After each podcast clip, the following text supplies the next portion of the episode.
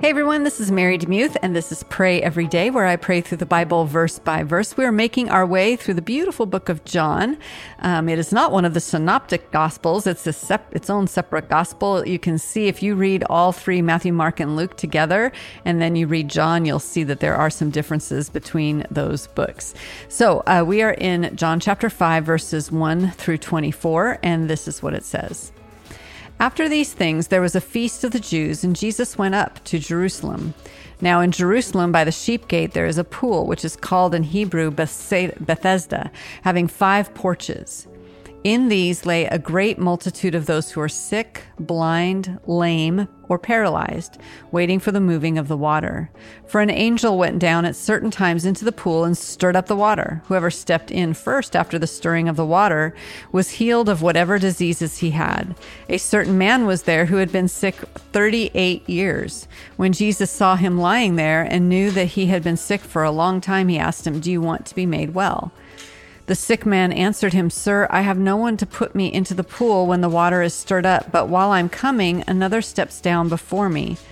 Jesus said to him, Arise, take up your mat, and walk. Immediately the man was made well, and took up his mat and walked. Now it was the Sabbath on that day, so the Jews said to him who was cured, Is it is the Sabbath. It is not lawful for you to carry the mat.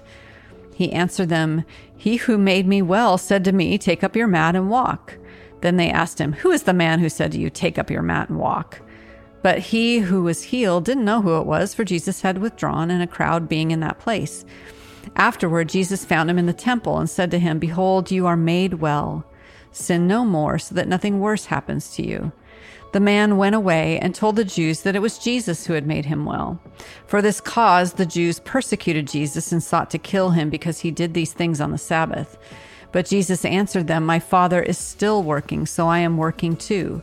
For this cause, therefore, the Jews sought all the more to kill him, because he not only broke the Sabbath, but also called God his own Father, making himself equal with God. Jesus therefore answered them, Most certainly I tell you, the Son can do nothing of himself but what he sees the Father doing.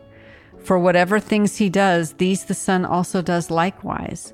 For the Father has affection for the Son and shows him all the things that he himself does. He will show him greater works than these, that you may marvel.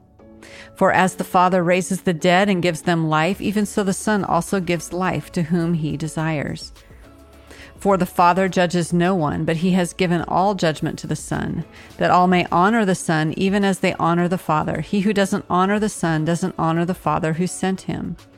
Most certainly, I tell you, he who hears my word and believes him who sent me has eternal life and doesn't come into judgment, but is passed out of death into life. Mind if I pray for you? Lord, such a privilege to be able to pray for my friend today. And what a, a beautiful picture of someone who is restored on the Sabbath. And the point of the Sabbath is restoration. The point of the Sabbath is wholehearted healing and wholeness and shalom. And here comes Jesus who is the very temple of God, coming into the temple and healing and making someone whole on the Sabbath, whose purpose is to make people whole. And the Pharisees did not like it. And it just goes to show how far away they were from you. And Lord, I pray that for myself too, that I wouldn't be. Um, so interested in following the rules that I miss you, or I become so fanatical about lists and tasks that I forget the fact that you come to bring nourishment and flourishing and shalom and peace to me and to my friends listening today. Lord, many of us are lame of soul, lame of heart, lame of emotions. We are broken-hearted and broken people. We're limping our way, or uh, maybe we're just sitting on the edge of, you know, this pond, where or this this pool where the stirring of the waters have come, and we have constantly not seen our healing. Um, and yet, Lord, you are the one who heals us. And Lord, whether you heal today or you heal when we have our new bodies in the new heavens and the new earth, help us to have the patience necessary to endure with joy what kind of pathway you have for us. But Lord, we also audac- audaciously ask that you would heal those broken parts of us, parts of our souls, parts of our physical bodies, parts of our mental illness that we're battling. Lord, you have capacity to do so. And so we just lay ourselves down before you and ask for your healing.